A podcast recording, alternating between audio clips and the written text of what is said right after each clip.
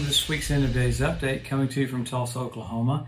We had such a great time in Laconia, New Hampshire. We finished up there. The last EDU came from there. We had a couple more services. Great crowds. People were so hungry. And, uh, you know, I've talked about my book again. You need to grab this because I finally got uh, permission to use Clarence Larkin's charts. Not only does it have 79 signs in here, you can go through methodically and see them all, but at the end of the book, you've got charts you can look at and it helps you really grasp the overall plan of God. And it made the end times really easy for me. Clarence Larkin wrote these books and those charts in 1919, and they're flawless. It's amazing how perfect they are. So, so grab the book. Good to have for you. Good to have for someone else, and I know it'll bless you. You know, last week I didn't talk about it, but wow, we celebrated last week the biggest thing ever, uh, the resurrection of Jesus. I hope you had a great Easter this last weekend most important thing ever that death couldn't hold him down. He was raised from the dead. Man, we celebrate so big for that. So I trust you had a great time with your family wherever you were. And uh, we're so amazed that he gave his life for us. So with the end of day's update, though, we're coming to you every week to look at the different things that point to the coming of the Lord. And specifically, uh, the gathering of nations for the Ezekiel 38 war, because it's so blatant. And man, the last few weeks have been getting really over the top in that direction because the rapture is signless, but you have all these signs for the second coming. So, uh, what a time to be alive on the earth. What a time to see. I hear people say, I wish we had Bible days. You're in Bible days right now. You're finishing the book of Acts. You think of Elizabeth, you think of Mary, you think of Zacharias, Joseph. A few people are in position, Anna and Simeon at the first coming of the Lord. And now there's a positioning to get ready uh, to get the will of God wrought in such a short period of time right here before the second coming. So very vital. And people say, why do you want to get it in times? Well, look at a quarterback at the end of a game when the play clock's counting down, the plays are more crucial. So what we're doing for the Lord gets more crucial just because we're running out of time. So the thought pattern about end time preaching is to get us to hustle. It's not escape theology. It's a how can we run faster? How can we get more people saved faster? And it's a time to be totally engaged. So Let's pick up with what's happened around Israel. Some really remarkable things have happened that I'm, I'm trying to slow down because they're so uh, big this week and uh, bigger than the last few weeks. So, uh, literally, Iran is systematically trying to attack Israel on every front with all their proxies, and not even just with their proxies, but even them.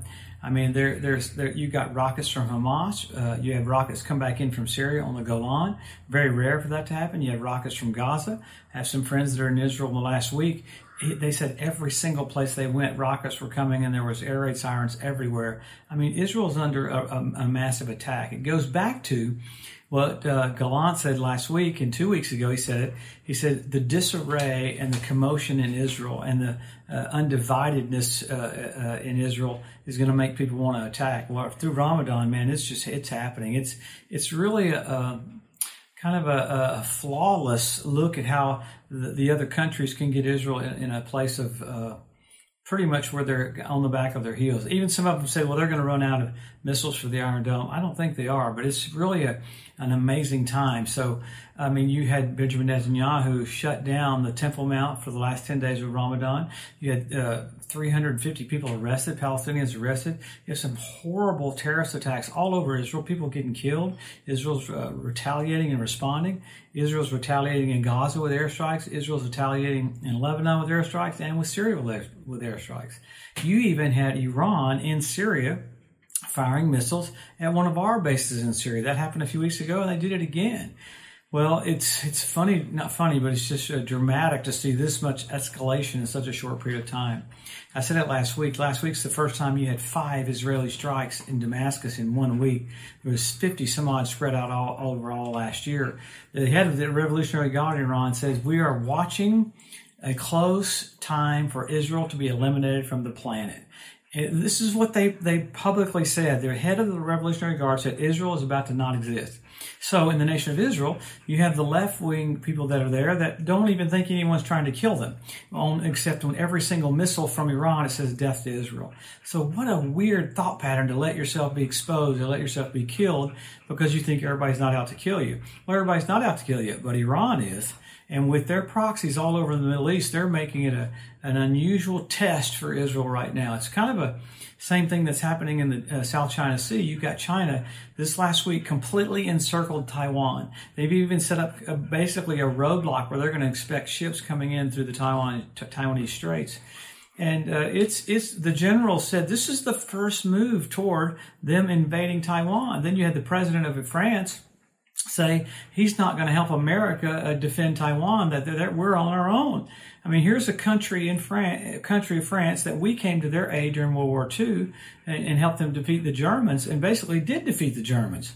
And, and for, Macron to say that, a bunch of people are mad about that.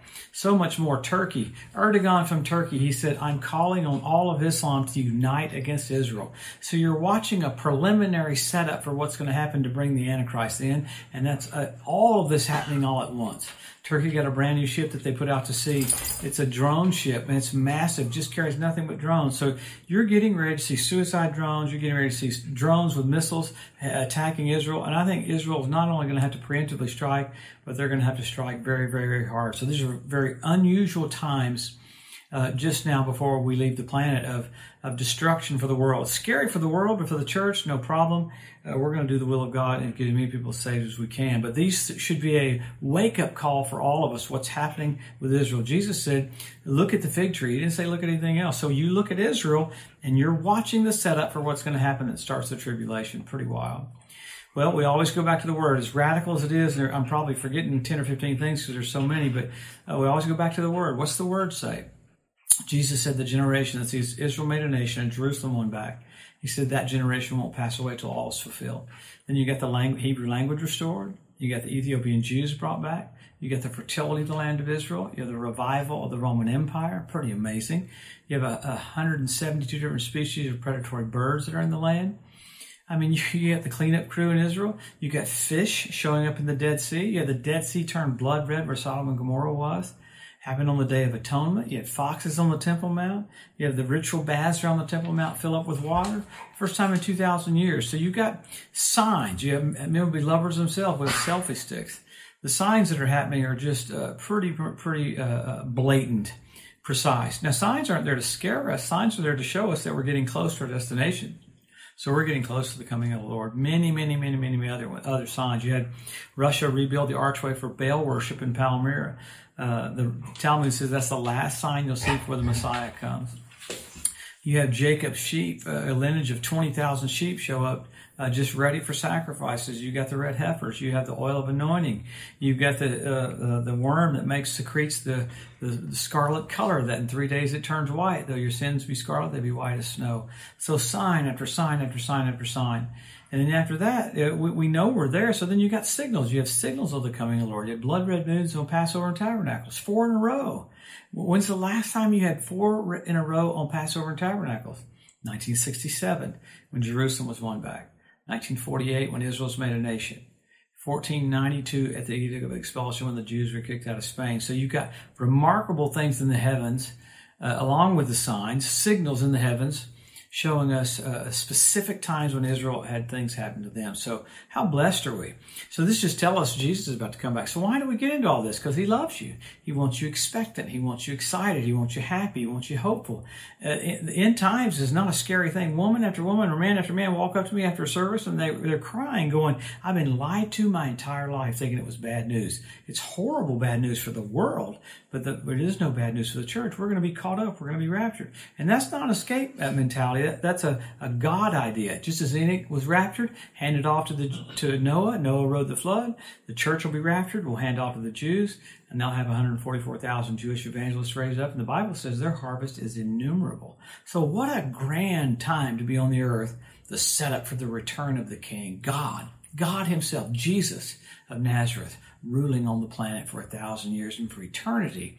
He'll, uh, he'll sit on the, the throne of his father David and of his kingdom. There will be no end. Hallelujah. So, wonderful times. What do we do? Help our local church, help our local pastor, be more engaged. This is the time to be all in. Let's go for it. Jesus is about to come. Come back this next week. I'm alarmed at what's happened this week, so it'll be intriguing to see what continues to happen as we get closer and closer to the return of the King. Have a blessed uh, week. We'll see you next Wednesday.